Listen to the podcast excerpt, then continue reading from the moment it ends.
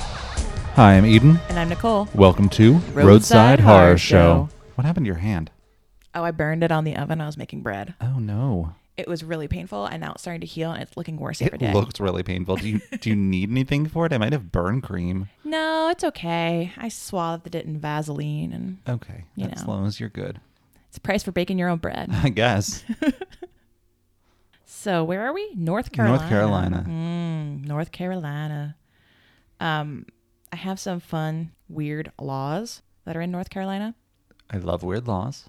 I know you do. That's why I found this especially for you. All right, first weird law in North Carolina: you can't use elephants to plow your cotton fields. Damn it. So just then why did I buy all these elephants? it's against the law to sing off key. well, then I know some people that should never go to North Carolina. I know, like, do cops do stings at karaoke clubs? Like, Right. What's happening? Sometimes they might need to. Uh, if a man and woman who aren't married go to a hotel and then register themselves as married, then according to state law, they are married.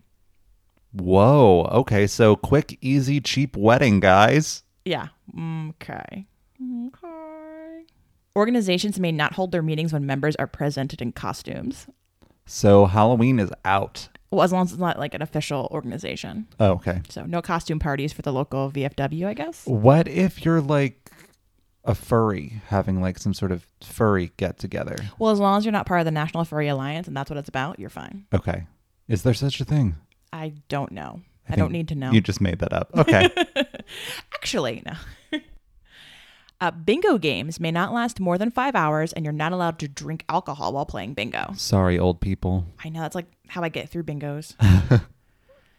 it's illegal to rollerblade on state highways. Well, it should be. Yeah, I think that's a very solid That's law. not a very silly law. That's a very um very good law to have. I mean, I don't know why it needs to be even said, but Visiting the dead after midnight is illegal. because they're going to come back from the grave I don't- or I, I mean, I guess it's like the first step in zombie prevention, right? might be. I mean, you have more to worry about in Louisiana than North Carolina, but Women are required to wear clothes that total 16 yards. That means Daisy Dukes are illegal. wow, okay. the super weird law. It's illegal to practice as a professional psychic or fortune teller, but if you're an amateur, that's a okay. What? okay, that makes no sense. It does not make any sense. Uh, you can get a DWI on a horse. That's not surprising, actually. You can get one in a wheelchair. I know that much. I know you can get one on a lawnmower, like a ride on lawnmower, yeah. and a bicycle. Yes. So a horse. Look Which, out. I mean, I, anyone that's enforcing that is just kind of dumb. But and happy hours are illegal in North Carolina. happy hours are illegal, so they can't charge less for booze. Probably. So happy hours are illegal in a couple states, Okay. and usually it's one of those things where it's like you can't have like reduced pricing on certain days of the week unless you do it on all days of the week. Oh, Okay. It's very odd the way people get around it in, in states where it's outlawed, but yeah, it's a pretty common outlaw. That's I think strange. I think it's the idea that you don't want people to like binge drink Yeah. at a discount. Okay. So, North Carolina, stay strange, man. Stay strange. Speaking of strange and alcohol, everyone who's not from PA thinks that we're weird because we have state stores. We don't have any sort of private liquor stores. Everything is through the government. Oh yeah, it's it's a it's a ordeal when you have to plan a party in Pennsylvania. Yeah. because you have to go to the grocery store, and sometimes you can or cannot buy beer and wine there. Now, Yeah, now. only in the past few years, though. And then if you want to have beer for your party, you have to go to a beer distributor. Yep. And then if you want wine or any kind of liquor, you have to go to a state store. So you pr- possibly have like four stops to make. Yeah, a lot of stops to make. Florida, you could buy it at a freaking gas station. Yeah, most states. Yeah. buy it like wherever. Yeah. So, Nicole, you got a fun story for us? I do. I do. So during my true crime story in Ohio, I mentioned my love of murder ballads Yes. and that the story I covered of Louisa Fox's murder at the hands of Tom Carr reminded me of the murder ballad of Banks of the Ohio. That's true. I remember that. Well, as I explored some of North Carolina's true crime history, I discovered that the murders behind several popular Appalachian murder ballads actually happened in North Carolina. It wouldn't be a stretch to think of North Carolinians as like master murder balladeers. Is that a real word? North Carolinians Yes. or balladeers? No, Carolinians. yes, it is a real word. So it's kind of interesting because I, I, I almost think of murder ballads as the, the OG true crime story, Absolutely. right? Set to music, entertainment, infotainment, if you will. Infotainment. You love saying that. I do, I do. So join me as we explore a couple of the crimes behind these American folk ballads. Alrighty. Do tell. Now, since North Carolina has this strong folk music tradition, I had a ton of songs to choose from. It was almost a little too difficult, but I, I managed to make do. Okay. I decided to go with two songs that had a pretty decent historical record because a lot of these songs don't have that. Okay. And then these two songs as well seem to be pretty representative as a whole of the type of tales you hear in murder ballads. Are you, are you going to sing them for us? Hell no. But because I love you, Roadsters, It better not be off key. You'll get arrested. I did create a Spotify playlist. Um, so it includes the songs that I'm covering as well as some of my other favorite murder ballads. nice. You guys can check it out on our Facebook. I'll have a link there to Spotify, our website, or you could just go to Spotify and search Roadside Horror Show Murder Ballads and it should pop up for you. Oh, nice. Yeah, this is all news to me. So I, I- yeah, I I, was did not know busy. about this. I was busy this week, guys. So our first murder ballad is called Frankie Silver or The Confession of Frankie Silver or The Ballad of Frankie Silver. All Oh, right. It's written from the perspective of a woman who's been jailed and is heading to her execution for murdering her husband. Oh, I didn't think Frankie was a girl. Yes, Frankie's for Francis. Okay. For Francine. I always thought that was like a cool, spunky nickname for someone named Francis because Francis is such like a sweet, innocent name, Mm-hmm, you know? Franny and then Frankie. Yeah. While the song doesn't delve into the nitty gritty of the murder, it does cover the woman's motive for murdering her husband. She was jealous and her subsequent remorse for her crime before wrapping up with her acceptance of her impending doom.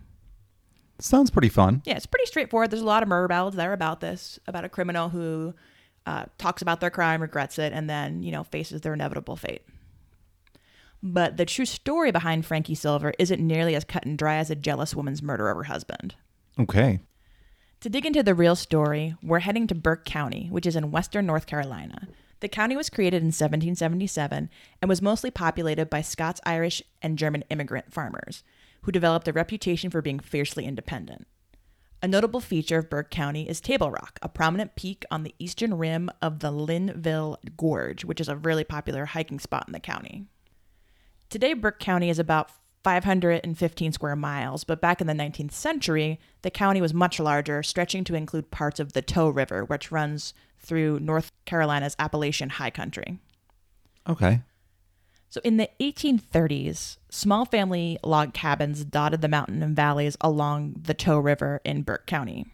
In one particular single room cabin lived 20 year old Charlie Silver and his teenage wife, Frances Stewart Silver, who most people called Frankie.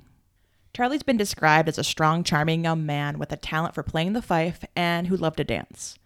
And Frankie was a, quote, bright eyed, very pretty little woman. The couple had been married in 1830 and moved into the cabin, a wedding present from Charlie's family, and then shortly afterwards they had a daughter named Nancy. On December 23rd, 1831, Frankie visited Charlie's parents on the next ridge to see if they had seen her husband, who had been out on a hunting trip but was late returning home. Charlie's father checked with a friend who was supposedly accompanying Charlie on his hunting trip, but the friend said he hadn't seen Charlie in weeks. Fearing the worst, his father gathered a group of men to search along the Toe River and the nearby woods where Charlie liked to hunt. When the search party failed to turn up any signs of Charlie, they returned to the couple's cabin. And that's where Charlie's father noticed that the equipment and winter outerwear that his son would have taken with him on the hunting trip was still present. Huh. Suspicious. Yes. So, suspecting foul play, the search party examined the cabin and noticed what looked like bloodstains on the floorboards. When they pulled the boards up, they discovered a pool of drying blood and charred human remains. Oh, this is cheery. Checking the fireplace, small bits of bone and greasy ashes were found. Later, they discovered Charlie's head and torso hastily buried outside the cabin. Well, Quite the Christmas. I took the worst time to take a sip of my drink. So, of course, Frankie was quickly arrested along with her mother and brother, who were suspected of helping Frankie dismember and dispose of the body, mostly because Frankie, again, was a little petite woman. I think some of the resources Mm-hmm. I found said that she was like about 90 pounds, Yeah. tiny, tiny woman. Huh. Now I'm wondering how she did it. Well, and that's the interesting thing. Her husband Charlie was well over six feet tall. So Oh shit, yeah. Interesting. Well, I mean, in a rage, you can do a lot. yeah. Like y anger muscles. when I was working mental health, I broke up a fight between two guys that were well over 300 pounds. So it's Wow. possible. You're pissed off, huh? Yeah, I was just like, this is not fucking happening today. it is past nine o'clock. I have two more hours on my shift, and I just want to sit and relax. So, although the charges against uh, Frankie's mother and brother were eventually dropped, she went to trial in March of 1832. She pled not guilty. Over her two day trial, prosecution witnesses, mostly they were friends of Charlie's and Charlie's family members, painted her as this insanely jealous wife who murdered her husband with an axe while he sa- slept. Uh, how they knew this, nobody knows. A lot of their testimony sounded like eyewitness testimony. yeah, that sounds but like some insider information. I watched as she killed him. It was terrible. He was like, such a good man. what? Are you serious? Yeah, it was pretty intense. In particular, uh, Charlie's one brother was like, and he was asleep, and she just attacked him. Like, how would you know? How would you know? Yeah. and plus, all the evidence they have basically the dismembered body, the axe they were all kind of circumstantial. They didn't actually have any proof that Frankie did it. Yeah. Now, the unfortunate thing is that due to 19th century laws, Frankie couldn't de- testify in her own defense. So we actually never heard her side of the story in court. Oh, shit. Wow. Okay. Yeah. So an all male jury eventually found her guilty, surprise, and sentenced her to hang, which is a pretty unfortunate thing. She would have been the first woman to be hanged in North Carolina's Burke County. Oh, wow. It's an unfortunate first for, for ladies. Why are we doing all of these stories about um like capital punishment and like being like the first of like you know whatever? I guess I'm just good at finding them. Yeah, because I mean, I did. I don't look for them. It just I did happens. one. You did like five. Uh, So her execution was set for June of the following year. Uh, there were a couple attempts at appealing the sentence, and they all failed. So Frankie decided to do the only thing she could do, which was tell her side of the story to the judge in hopes of clemency. okay. Now, we don't have any documentation of her confession, mostly because Frankie was illiterate, so she verbally told the judge this information. God, flashing back to Freeway. Sure, I did nothing wrong. now, according to Frankie, Charlie had returned to their cabin on the night of December 22nd, 1831, drunk and in a foul mood. He had drank often during their marriage and usually became abusive. But that night, he had threatened to kill her and their baby daughter, Nancy. While Charlie drunkenly attempted to load a shotgun, Frankie grabbed the only weapon at her disposal, the nearby axe, and swung it at him in self defense. So her story gets out. And people start to view her more sympathetically, being like she was trying to save her her life, her daughter's life. It was Yeah. an accident. Never mind that whole she chopped him up and tried to burn him thing. Yeah, I guess that was just par for the course. it's a really easy thing to overlook. I mean, come on. Either way, there was a bunch of calls for her pardon or maybe commuting her life her sentence to life in jail versus execution, um, including seven of the original jurors. They like reached out to the governor at the time to ask them to commute her sentence. Oh wow, Now the governor who had that's just a big change of heart. yeah right isn't that like a little suspicious? I guess Yeah. I guess that's why people can testify on their own defense now. Uh, the governor was sympathetic, but he had just been elected and didn't want to appear soft on crime, so he refused to commute her sentence. Okay. Desperate to save their daughter's life, Frankie's family decided to break her out of jail. Oh, that's smart. Yeah. I mean, this is kind of like, you know, it's the 1830s in North Carolina, so it's sort of a little bit like Oh, I frontier forgot how life, long ago right? it was. Yeah. Yeah. So, luckily the jailer was sympathetic and they managed to sneak her out of the jail by dressing her as her brother and then they headed for the Tennessee border. Because drag is always a good choice. I mean, when you're looking for a lady named Frankie. no, this is my little son, Frank. Unfortunately, local authorities caught up with Frankie, her father, and uncle, and she was returned to jail after about a week. of course. And inevitably, she was hanged in front of several hundred people on July 1st, 1833. The Ballad of Frankie Silver, which is supposedly based on this confession of being a teenage axe murderer that she gave the judge, first appeared in print, however, some 50 years later in 1885. Okay. And since then, it's been a typical murder ballad. It's more folk music. There aren't a lot of popular recordings. It's Yeah. not something like you would hear Johnny Cash cover. It's more something you'd hear like bluegrass artist cover. Okay. But it does basically trace her remorse at murdering her husband without talking expressly about how she did it. Yeah. It's just about him dying and fading away. It's very poetic. And then also, it doesn't talk about her being hanged. It talks about how she feels like, um, what is the line? It's like a dark and dismal day. God's kingdom's closed to me, and it's Oh, like, shit. ooh, Wow. dang. So that is the ballad of Frankie Silver. I like it. Um, I mean, I don't like it because someone died, but I do like it because it was interesting, and I don't know. It it was very strange to me because it's like you have these people who basically said like I pretty much saw her do this, even though they weren't anywhere around. It would seem, and it, I don't believe her story, It's all suspicious, right? and I don't believe their story. So what actually happened? So when I was doing my research, I did come across this interesting article that talked a little bit more about like the local community along the Toe River. Yeah. And they said that the Silver family was actually relatively wealthy. Like they owned a lot of land. All like right. they had given Charlie and Frankie the cabin they lived in. And the Stewart family, Frankie's family, was kind of poor. Like they only had one like subsistence farm that like they all lived on.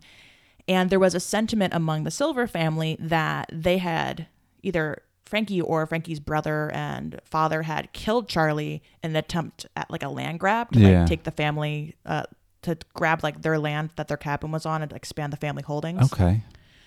And it was interesting because most of the prosecution was financed by the Silver family. Like Damn, and they it's brought like an in episode lawyers. of Dallas. Yeah, it's it was. I'm like, oh, that's cr- that's kind of like interesting. The like the intrigues of this like small Appalachian community, I know, right? and then also the fact that she was like an axe murdering. Yeah. Like I can think of like Lizzie Borden Uh, Yeah. and uh, Moll. No, Belle Gunnis. I don't know that name. She was like a. I- I want to say somewhere out in the Midwest, she like m- murdered several gents with an axe, Okay. but I'll have to look her up. and they're the only two like lady axe murderers or suspected axe murderers Yeah. that I can think of. And then of course, poor Frankie Silver. Oh, wow. So, for my next murder ballad, Ooh, yes. Do tell. my next murder ballad is Poor Ellen Smith. And you might have heard of this one. It's a little bit more popular. It's a more widely known song thanks to recordings by more popular musicians like the Kingston Trio, who recorded it in the late 50s or 60s. I know who they are. Yeah. And also Jimmy Martin, aka the King of Bluegrass. I know who he is, too. Mm-hmm. So I'm not a they- bluegrass fan, though. I weirdly know who Jimmy Martin is too, and I'm Yeah. like kind of like only minorly like, oh, I can listen to bluegrass music and not immediately turn it off. Yeah. But I don't have any like bluegrass albums or anything. It's funny. I don't know. My sister, she loves bluegrass and she loves country and all this. I cannot stand it.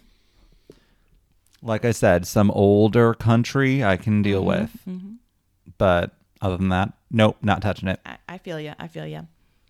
So poor Ellen Smith is surprised about the murder of the eponymous Ellen Smith, who was found shot through the heart, dead on the ground, according to the lyrics. And you're to blame. I'm not to blame. You give love a bad name. is that a murder ballad too? It might be. I mean, hey, sounds like this story you're about to tell me. So this song uh, is narrated by Ellen's lover and accused murderer, who is now serving time in prison for her murder.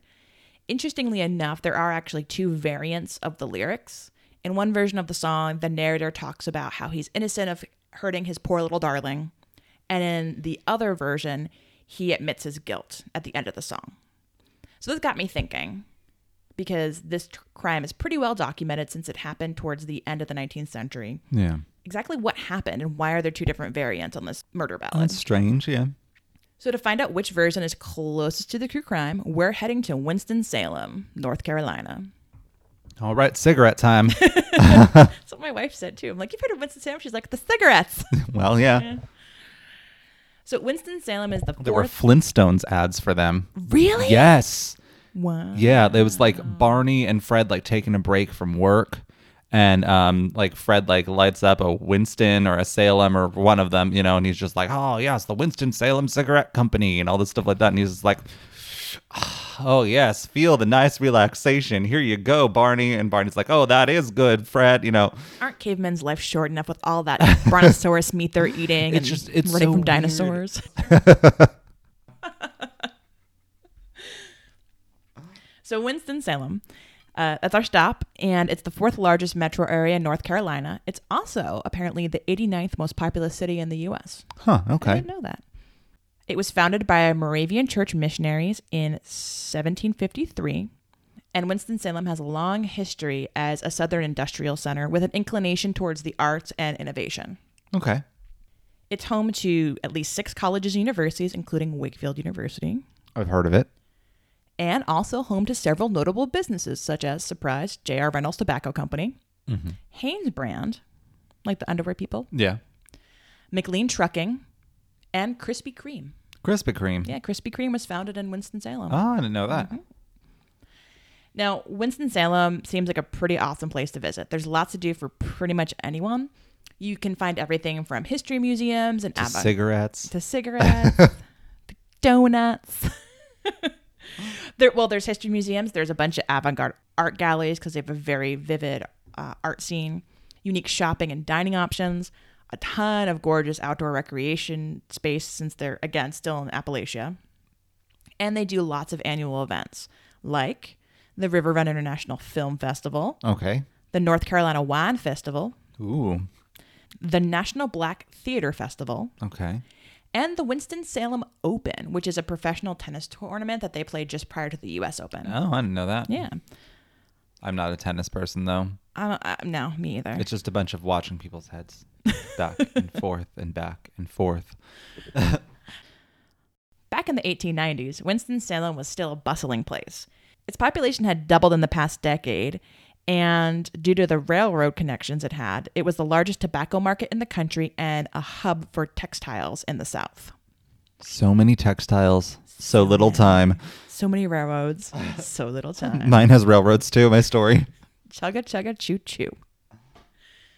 So it has this like entrepreneurial spirit going on and the promise of opportunity that called to a lot of folks who are living in the rural lands surrounding Winston-Salem. A lot of folks would come into the city looking for work. One of those was a young woman named Ellen Smith. Now she was born in nearby Yadkin County, which today is like a big wine area in North Carolina, but back then was relatively poor, relatively rural.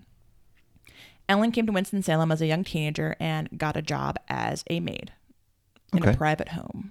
So by 1890, she's still working as a maid. She's about 17 years old. And some of the sources I found, she's described as mentally challenged Okay. or slow. It could have just been the fact that she was a woman from a rural area who probably wasn't well educated. Yeah. Other I mean, sources, what what time was this? What year? 1890s. Okay. Yeah, probably not big on the education. Uh, and other sources also described her as quote unquote mulatto. Okay, so she's half black, half white. Well, that's the weird thing. Apparently, at the time, that was just a broad term for anybody whose skin tone indicated they could have a mixed race background. So she could have been part Native American. Oh, so I could be as well. Okay. Anybody who can tan basically could have been Yeah. considered a mulatto. huh. So no one really knows. But all the sources did agree that despite being possibly slow and possibly not totally white, she was a very attractive young woman with dark hair and dark eyes. Okay. It's also around 1890 when she first meets Peter DeGraff. Now, Peter DeGraff was a, s- a slightly built man with light hair, a prominent nose, mustache that was quite a prominent feature on his face, Oh no, was it like a big handlebar mustache? Oh, lovely. striking blue eyes, and he loved to dress very fashionably despite not having any form of stable employment. Oh well, who doesn't? Mm-hmm. Oh, not me. I mean, He's a I dapper, I handle- dress for comfort, honestly. he's a sharp-dressed dandy with no job. nice. Uh, Ellen, of course, is immediately taken with him. Of course, who wouldn't be? I mean, exactly. No job, I'm there. Beautiful eyes. You have more time for me then, Get lost in your eyes and mustache. and mustache because there's so much of it. Unfortunately, Peter DeGraff also had a pretty bad reputation around town. Okay. He was fond of drinking, fighting, and he loved to carry pistols and show them off to people. Just my type. Where can I Mm. sign up? At the age of 16, he even escaped from jail while serving a sentence for theft. God, it sounds like my one ex back in high school. Well, and here's the weird thing. Apparently, nobody really cared that he like broke out of jail. Like he continued to live in Winston Salem without any real repercussions. Or No one gave a shit. Yeah, no one gave a shit. and then there was also the fact that Peter DeGraff had a pretty shitty relationship past too. Uh, he was notorious for having these flings with women and kind of tossing them over.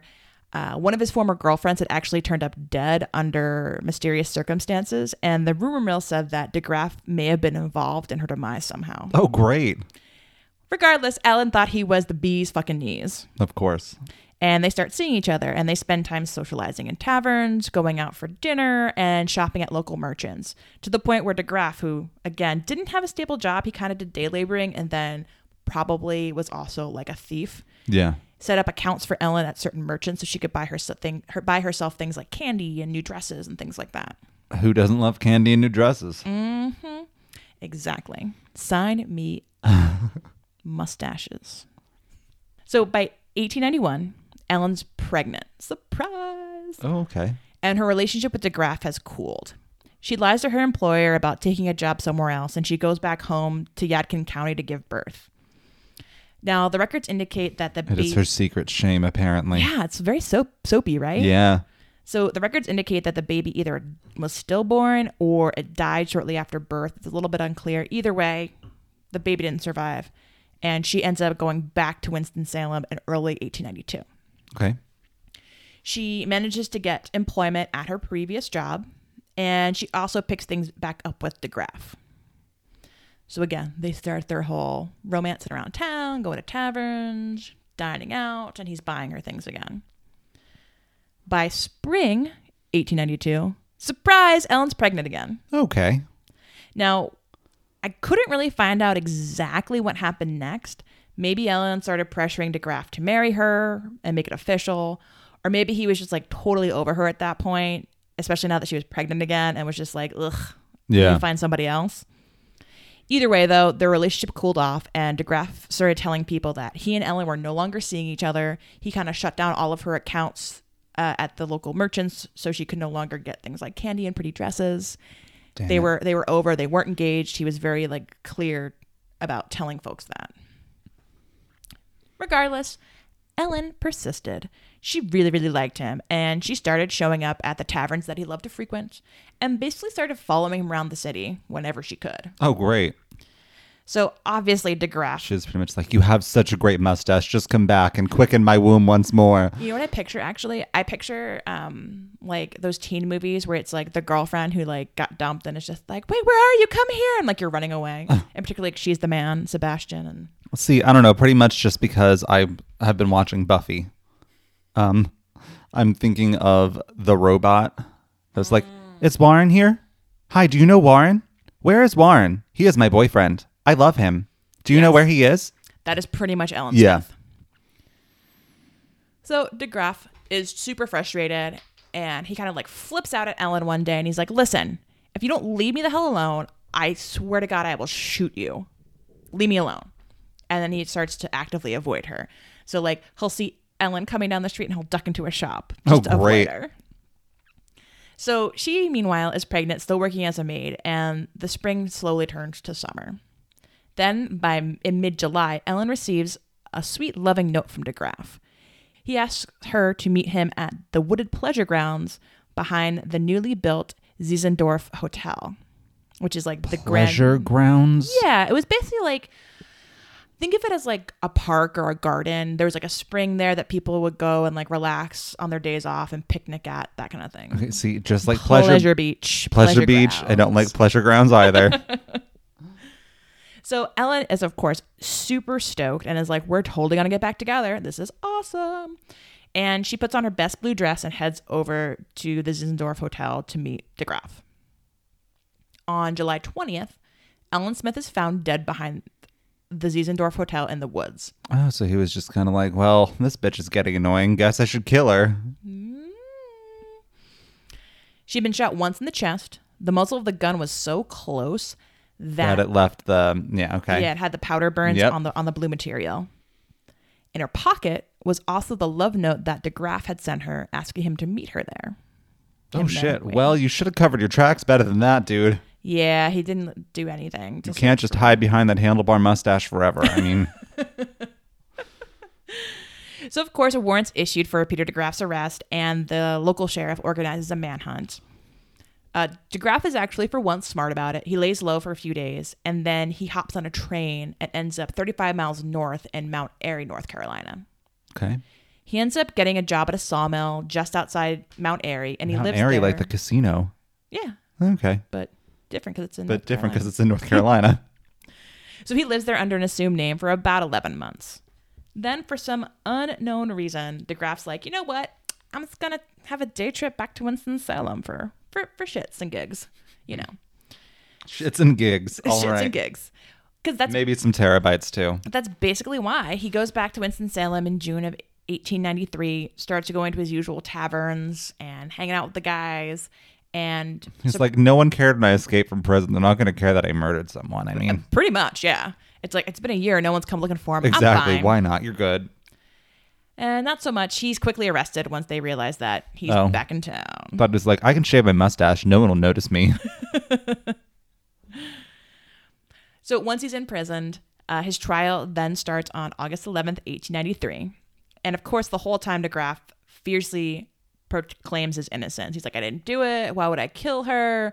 I just wanted her to leave me the heck alone. I've been framed. of course. So his trial lasts three days, and over those three days, 42 witnesses testify about DeGraff's relationship with Ellen Smith and all the events around the end of it. Basically, really damning evidence about him talking about how he, he just wants her to leave him alone. He wishes she would just die. He doesn't know why she's bothering him. She's pregnant, and it's not her, it's not his kid. Yada yada yada Great. but it didn't really matter in the end because the most damning piece of evidence was indeed the note that was I have to say that that letter. he yeah. signed. Oh. yeah. Yep, it said "You're loving Peter," um, that they found on Ellen's body. So of course the jury finds him guilty and he's sentenced to death. Okay. Now he's waiting for his execution date, which was February eighth, eighteen ninety four. He continues to say he's innocent up until he gets to the gallows. So he climbs up to the gallows in front of thousands of people who come to see him be hanged. And it was kind of like almost had the I like this like feel of like almost like a festive day. Yeah. Like people came out to picnic. It was very odd reading about, you know, it reminded me a lot of like um how you hear about the hangings in London in the 18th century, how it was like a big day out. Yeah. That's kind of how uh, Peter DeGraff's execution day was. It was a big day out for Winston-Salem. Every Now- time you say his last name, I just think of Degrassi. That's fair. That's fair. So he gets on top of the gallows and it kind of overwhelms him and that's when he finally confesses to killing Ellen. He says, quote, "My hands have been stained in blood. I've kept it back for months. God told me to. Yes, I shot that woman." yeah. Everyone knew that already, dude. You don't really need to confess. Dear Peter, it's a bit late for that. Yeah. Right. But he wasn't done. He kind of is a little bit of a showman, so he keeps going on and he ends up trying to give advice to the crowd. He says, quote, "Young men, don't drink liquor, don't gamble, don't go with fast women because if you do, they will do to you what they are about to do to me." My God, he's just as bad as freaking. Um. Oh God, why am I blanking on this name? Again, like the serial killer Ted Bundy. There we go. Um, Just as bad as Ted Bundy. because he's just like, oh, pornography. That's why. It was liquor and gambling. I'm just like, are you are you serious right now? well, and it's interesting cuz like as he's like telling people, "Oh, "Yes, I did it. I did it. I was drunk. I didn't mean to." blah blah blah. It got out of hand. That's his, his like well, drinking it. does, you know, lower your inhibitions, but, but still, also he's somebody who loved himself some guns. yeah. so I'm not surprised. Uh, that was pretty much the last thing he said, warning young men not to fall into vice before they lowered the black hood over his head and hanged him. Oh, All right. Now it was interesting because, like, after doing all the research about what actually occurred with Ellen Smith's murder, I went back and like listened to both versions of the songs, Yeah. and it seems like they're both kind of true. They both ring sort of true when you listen. They to have them. like bits and pieces of each Yeah. one. Yeah. Um, I like them both still. Um, I tend to like the one a little bit more where uh, he confesses because it seems to be just more well rounded. But Yeah. that's just my opinion.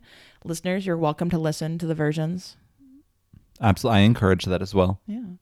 So, Eden, what do you think about one, Ellen Smith, and then also murder ballads? Uh, first of all, love murder ballads because they are very interesting. Uh, second of all, this was really cool. I'm glad that you did this. I really like the research that you put into it. I think, you know, bravo, good job. Thanks, thanks. There were so many murder ballads; it was hard to choose one- Um, 'cause- just just two. No, if I found like two conflicting like songs like that, I'd be like, well, what the fuck really did happen? Why don't you tell me? So I, I would look it up too. Um, but yeah, I really enjoyed that. Um, I guess I really shouldn't enjoy that, but we all enjoy true crime. That's why you're listening to this. So um, I'm not the weird one here for once. Um, I really liked it. Yeah. Um, it's a sad tale, of course, Mhm. They- because they she always just are. she just wanted love from a mustachioed man. I mean, who doesn't? Okay, well, I don't I don't know. I don't want a Butter candy, big butter handlebar dresses. mustache. Uh, you can buy me candy though. Oh, All the candy. did I tell you about the dating website thing? no. Did Well- you get free candy? No, but uh, it has to do with free candy, kind of. um, so I was just like, let's give OKCupid another try because it was like, these people like you. It's over a hundred people. You want to see them, don't you? You want to know who they are. Log back in. And they're like, log back in and pay us money. this is at the beginning of the um the quarantine, by the way. So I was bored, alone in my house with nothing to Hence do. why there's a hundred people who are like, "Hey, Yeah. Um, so I was just like, okay, I kind of do want to see who they are. So I ended up paying them a little money for one month. Mm-hmm. And they were exactly what I expected them to be nothing worthwhile. Did you get candy? I did realize, see, here's the candy thing. And it's not actually anything about candy, but it's you can you can draw the, the conclusion of where I was going with this thought. I realized that I would be that person that when someone says, I've got a puppy in this van, do you want to see it? I'd be like, okay. Because every person, because they have like the, the, the Tinder type thing Yeah. Mm-hmm. with the swiping left and right. I don't know which one's which anymore. But every person that had a dog in their profile picture, I'd be like, yes, I would like to meet you. I don't care about any of the stuff on your profile, what you look like, anything. have a if you have a dog. dog, I want to meet you. Your dog's pretty. I cute. might not date you, but I will play with your dog for like seven hours. yeah, I realize that's like the big thing for me is dogs. If you have a dog, I will fall in love with you. Madly, madly in love with you. And Hot if you tip, give listeners. me candy, yeah, Hot tip. especially if it's Reese's peanut butter cups. So what I've learned, Eden, is that your perfect seduction is paying for a romantic getaway where the dog comes, and also you get Okay, good don't candy, not say the that- dog comes because that sounded really bad. The dog comes along, Okay, there we go. and you get good candy, not that bullshit Whitman sampler. No, exactly. Yes. that is the way to my heart, listeners. Uh, well, on that note, my sources for today's story were Wikipedia, Mental Floss, Murder by Gaslight, North Carolina History.org, Medium.com, VisitWinstonSalem.com, WFMYNews.com, Forsyth County Public Library.org, TriadCityBeat.com, and the New York Times. Nice. I love how you did suddenly newscaster voice and the New York Times. um, but uh, try, try. I love how Murder by Gaslight made a you know appearance again Oh, of course. because awesome website. Everyone check that website out Yeah, if you because it wanna- is great. they have a whole like article about uh, murder ballads that take place in North Carolina. Oh, cool. And like I was like, how did? Oh my god, we're like in sync. I love you, Murder by Gaslight. Yeah. So it was a good a good jumping off point. Um, what was I going to also say about about your sources? I had something else to say. Oh yeah, Medium was one that I used last week. So Yeah, medium's pretty pretty decent. yeah, they were pretty good. I dig it. All right, I guess we will take a short break and then you're going to get a twofer from me as well. So Oh my god, this is like a quadruple threat. it is. All right, see you soon, roadsters. And we are back. We're back. I have tried to sound like, you know, not so cheery, Nicole. God. Sorry. We're back. Thanks, Eeyore. um, so I have, like I said, two stories for you. I'm very excited. Double my trouble. Double your trouble and double your fun. Uh, well, last week you talked about um, the Biltmore. I did. So, if any of our listeners want to tour the Biltmore, they can stay at the hotel I'm about to talk about, Mm. which is probably half an hour away, maybe a little more. Okay, cool. Uh, it's in a place called Balsam, which is in Jackson County. It's named for the trees in the area. This is a small mountain town of a little over three square miles and has a population of less than 50 people. Wow. I think Oh, that it's like is- 49 people. wow. That's like is that even a town in- at that point? Yeah, really. It's like, I I don't know, A community, maybe. Yeah. a Small gathering. small gathering, a Um, block party. I don't know. It's yeah, it's it's it's pretty small. Uh, if you enjoy nature and history, it's a really cool little town. It was known for its railroads and was a big travel destination between the late 19th century and the early 20th century. okay. Not much remains of this town's former glory, though. Certain things have been kept, such as the old schoolhouse, which is now a community center. Uh, this store that's called Knight's Store, I'm assuming it was someone's last name, which closed in the 70s, but the building is still up. And it's just really cool to look at. The one thing that is still standing and still used for the same purpose is also the star of my first story today. That's right, I have two. I already mentioned that, so that part in my notes I shouldn't have read, but whatever. This is the story of the Grand Old Lady Hotel. Grand old lady. That's a name. Yes, that's a name. All right. Like I touched upon briefly, the town of Balsam was a big tourist attraction due to its natural beauty and the railroad, which was something we might scoff at now, but back then it was a big deal.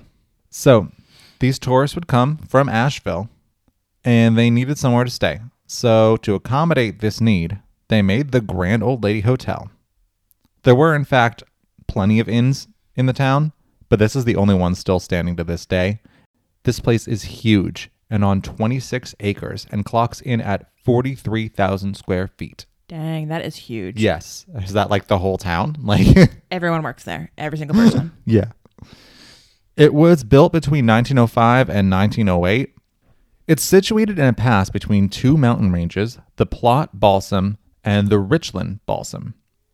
They got very creative with these names around here, I'll I was tell gonna you. say, I love those candles. Back at this point when it opened, up until last year for that matter, it was called the Balsam Mountain Springs Hotel. It was owned and operated by two brothers in law called Joseph Kennedy and Walter Christie. Okay. These two already ran a boarding house in the area and were originally from Athens, Georgia. This inn has been known for its food from day one. These guys were also avid hunters and fishermen, so they would have all sorts of fresh fish and seafood in the restaurant and in the hotel. So like farm to table before farm to table is a thing. Pretty much, yeah. Cool. Very fresh. Locally sourced. It was hipster before hipster was hipster. At this point, this place had 100 rooms. From what I found now, it has 50 in operation. So I don't know what they're doing with the rest of them, but something. Since this town was mostly accessible by railway travel, the corridors of the hotel were made to be extra wide to make room for everyone's steamer trunks coming through That's cool. because those suckers are big. they are. They are. This place is also known for its amazing views, as you would imagine, since it's in the Appalachian Mountains. But what you don't know is that this place has two 100 foot porches to take everything in on. Wow. Yeah. Nice big porches. It looks like a gigantic plantation home, Gotcha. is what it looks like. It's beautiful. I love porch living. Yeah, I know, right? Its current name comes from the nickname that was given to it, which is the Grand Old Lady of Balsam. I understand now. It makes a lot more sense. As I mentioned, there were tons of hotels to stay at in this area, and since it was so busy at the time, I'm assuming that they all got a fair amount of business, yet this is the only one remaining today. Curious as to why? Was it the porch? I will tell you. I'm sure the porch had a lot to do with it, but porch is, sorry, plural. Other than the fact that this hotel was on a hill offering better views and had amazing food, the other hotels had a leg up on the competition by just being more accessible since they were closer to the road. Most of these ended up falling into disrepair over the years, though. And a lot of the other ones caught fire because for some reason, every time that I tell a story, it needs to have a place catch on fire. I don't get it either. You're also probably wondering why this town stopped being such a tourist hotspot, right? Even though it was big on trains and that died out, they still had the mountains and stuff. Well, think the TV show Bates Motel. Oh. They built two highways, US 23 and US 74, which run through Balsam Gap. So there wasn't much reason to stay in the area anymore for people. This was probably much of the downfall of the entire town, and things started closing left and right. Yeah, so it's like it's more of like a drive around country. Exactly. Now it's just like, oh, we can just bypass this whole area. This hotel was still active and doing some business up until the late 80s when it was shut down. Probably the only reason it remained standing at this point is because it was added to the National Register of Historic Places in 1982.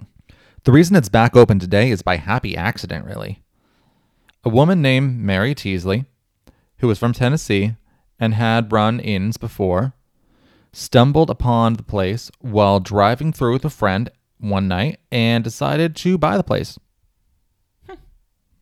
she purchased it in 1990 and began fixing it up because this place really needed some TLC. I imagine it hadn't been in use for like 10 years probably. Yeah, and it was just not the greatest. Um, before this remodel, the hotel used shared bathrooms, which might have been cool back in the day because back when this thing opened, it was nice just to have any sort of bathroom. But now each room has its own bathroom. And as we discussed before, anything else is just a deal breaker for me. You don't want to be rushed and you want your privacy. Exactly. So, some of the bathrooms have these beautiful clawfoot tubs, others have showers, and some have both. Is it a clawfoot tub shower? I don't know. Those are dangerous. Those are dangerous. We had one growing up. I, my mom hated it. Since this place is pretty much in the middle of nowhere, installing all those bathrooms was a pain in the ass, to put it bluntly. There's no municipal water or sewer, so basically around the property there are drain fields and pump stations. During the remodel, they also rewired everything because I doubt the electric in there was any good at all at this point. It was probably like knob and tube or, you know, other crap. Mouse tail and whisker. Yes, exactly. By 1991, the first and second floor were open to guests. And four years later, they decided to open the third floor, which hadn't been used since the Depression and it was in absolutely horrible shape. Wow. This floor was also a challenge because the roof wasn't the greatest and the water was quote unquote gravity fed, which sucked for getting water up to the third floor. The inn was sold again in 2017 to the current owner and once again refurbished. Again, new electric, new plumbing, new linens, that sort of thing. They did, however, keep the antiques, of course, as well as acquire some new ones. Uh, funny thing about that is I read some reviews on TripAdvisor hoping to find good haunting stuff. I didn't find anything. But um like all these reviews are like, "Oh, it's great. The breakfast is amazing. All this is wonderful." And I think these are like the 2018, 19 ones. Um and then like one from like 2008 that was just like, "I'm never staying in this fucking shithole again. This place is terrible." yeah, they're like the linens are so old you can't even sleep on them because they're just disgusting. Um, the complimentary breakfast was just like these tiny, like half inch square pieces of uh, French toast. Um, yeah, they're, They're a postage stamp size French toast. yeah. Basically, they just were saying that everything was complete shit. So Mm, Well, that's cool. It turned around though. Yeah. It reopened after this in 2018 and it's doing pretty well. It's just as beautiful as ever and still has all the old world charm. Today, it boasts high speed internet, hair dryers and coffee makers in the rooms, air conditioning in each room, complimentary breakfast, and a variety of activities. There's a painting gallery that I tried to look up but couldn't really figure out like if it was like there's paintings hung here or you can paint here. Probably there's paintings hung here. Yeah, so it's one of the two. Um, there's a library with over 2,000 books, a game room, a full bar and restaurant, And the rooms are pet friendly with a few stipulations. There are breed restrictions, which don't get me started on this because it makes me really mad And places like no pit bulls because they're vicious. The only way I've ever been attacked by a pit bull is when it was giving me kisses. Mm-hmm.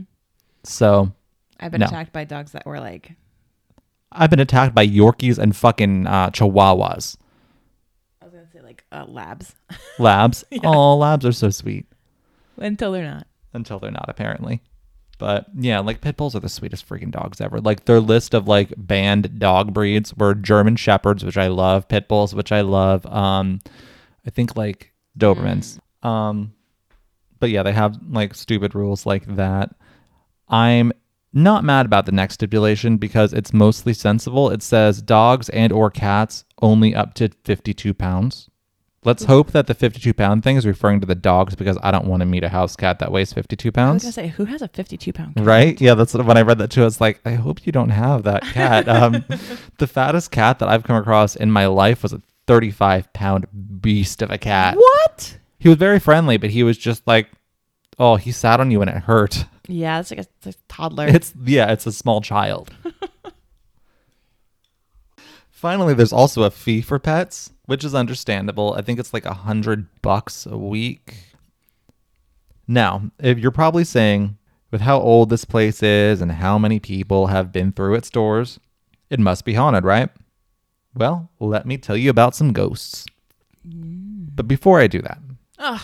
it's conflicting information time. Okay. According to the new owner, this place was first a private home, then an inn, then during the smallpox outbreak, it was a clinic. Since I didn't come across this anywhere else, I don't know how true it is, but okay. Be a big ass house. Yeah, it- it's huge. It's freaking huge. Throughout the hotel, there are iron welcome signs around the doors and places that are known to be haunted. Wait, what? Yeah, there's like these iron welcome signs next to the rooms that are supposed to be have like more activity, I Like guess. to keep the ghosts in? I don't know. That's creepy. just to be like, here's a ghost, say hi. I don't know. Um, honestly, I found it a little weird because it's not very welcoming to spirits because they supposedly don't like iron, kind of like fairies and other creatures of legend. So Maybe the iron's trapping them. Maybe it's a ghost zoo. maybe it is a ghost zoo. Shnikes. Oh my god. Guess Joe Exotic's back at it. this you time haven't with lived ghosts. until you pet a ghost. It's Zach Exotic. Zach Exotic. The owner herself said she didn't think the place was haunted, but when she stayed there after finalizing the sale, like after closing and everything, uh, that her covers were pulled off of her in the middle of the night. And then when she went to use the bathroom, she heard what sounded like nails scratching on the walls in the next room over when she was completely alone in that place. She was the only one there. Karen, that's a ghost. It was, yeah, weird. But she had the hotel blessed by a priest, which, as we know, never fucking works. So a few weeks later, those pesky spirits were back to their old tricks. as far as ghosts we know of go, there's one called Sheriff who loves the ladies and wants the guest in his preferred room to be female. Gross. Yeah, he's a bit of a perv, but he was apparently very attractive. So maybe that counts for something. I don't know. Moderately less gross? Yeah, maybe. In life, he was said to be a womanizer, and apparently he died in room 205 after being shot outside the building in 1928. Guests have heard banging on doors and seen knobs turn on their own. Okay. Creepy. On the second floor balcony, there is a woman in blue who is seen and then she just disappears. Thank God we have some color variety and it's not a woman in white or a woman in black. Yeah, no, woman in blue. Woman in Blue. So that's something new for us.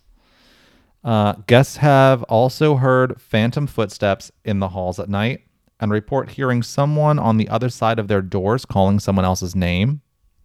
What? Yeah. So like you're in bed and it's like, Emily, is that you? Emily. Emily, over here, Emily. Emily. Emily. Yeah, I Weird. guess. I don't know. Guests have also reported having the sheets torn off of them at night, just like the owners said. People have seen moving shadows that don't belong to anything. Gross. Yeah. Nope. That's a pretty standard one, it seems. I don't like that one bit. No, not at all, because I've experienced it. I do not like it. Guests have also reported the sound of giggling coming from nowhere. Another one of our favorites. No. Okay. First of all, I was like, this sounds really pretty. So I can get some nice porch living in. They have a nice Yeah, oh, restaurant. yeah. Then it's like, people are gonna come ask me if I'm, you know, whoever. Sharon, are you in there? Yeah. And then I'm gonna hear creepy giggles and see shadows moving. Nope. Nope. We're going back to Asheville. So have fun driving 30 to 40 minutes. Um, objects are sometimes thrown around or moved, and the hotel sometimes does call in paranormal, uh, like a paranormal group, to calm down the ghosts if they need to. Interesting. Yeah, they say that there's nothing like really negative in here, Just to get riled up. but sometimes just like, all right, you, it's time for a timeout. Come on in, Zach. Yell at them some so they behave. Um, They're like, here's some holy water. So there was actually surprisingly little that I could find online in the way of sources for this story and ghost stories to find. Although there's said to be a lot more activity here. So much so, in fact, that they have a register in each room for guests to write down their experiences in, which I think is pretty damn cool. If you're going to stay there, I suggest taking a look at the register in your room. And if you really want to experience something, stay in room 205 or 207 as they are supposedly the most active. okay. That's pretty much it for this story, but I do also want to add that the name of the bar slash restaurant in the hotel is Spirits of the Inn because they're trying to like Spirits capitalize of on the inn. yeah, trying to Gotcha. capitalize on the hauntedness of it. So, Nicole, would you stay in this one? It's beautiful, and there aren't the kind of ghosts that sit on your chest, so that's a plus. I can't. I mean, I don't know. It's pretty far away from everything. Well, Uh, I mean, if you want to go to Asheville, it's only like half an hour ish. Ugh, it's so far. Mm. I know. I'm ridiculous. I don't know. I mean, I guess I would check it out at least. I, I would want to see the porches, I suppose. Um, I mean, there are worse places to stay, right? Yeah.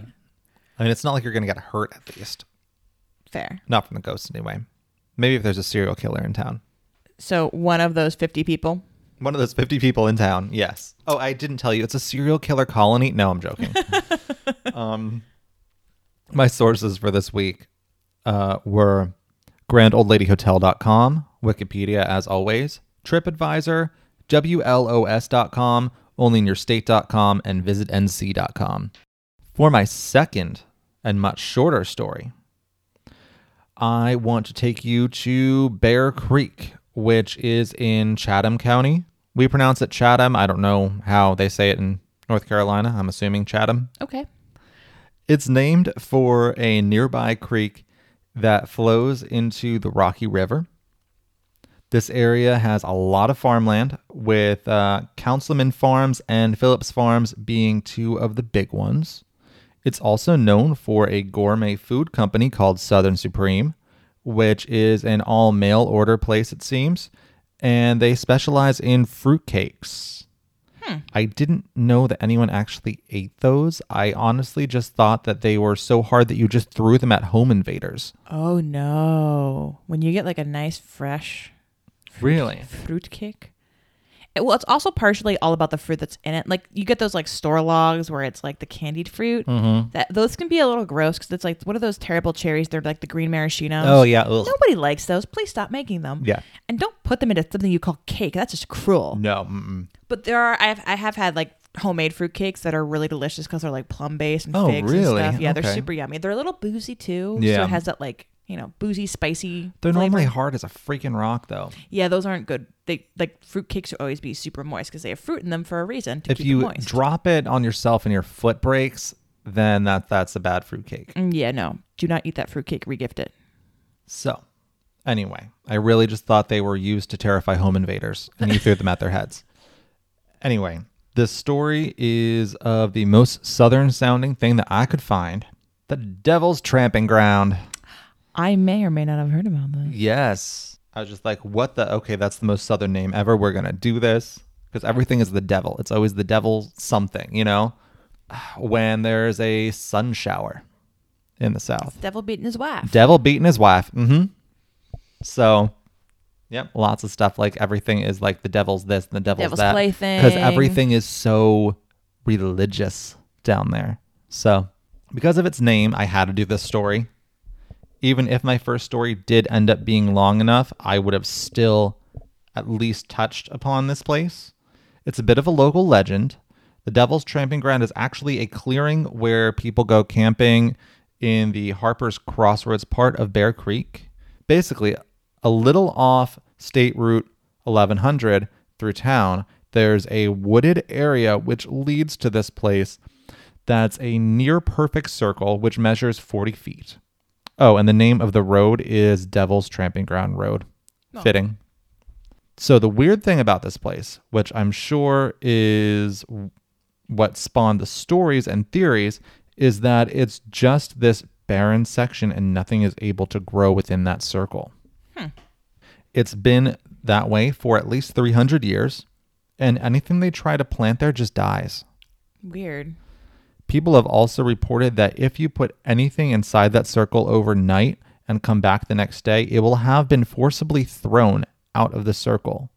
Could just be teenagers, but it may be the devil himself. According to legend, every night at midnight, the devil comes up the path and stomps around the circle, killing everything growing before leaving down another path. In an- like the devil? yeah, the actual devil. You would think he had more things to do with his time. Well, in another tale, it said that he comes straight up from hell itself to ponder new ways of bringing evil and mischief to the world. I mean, everybody needs a break. It's also, unfortunately, a spot where teenagers hang out and drink and litter. Oh, gross. Yeah.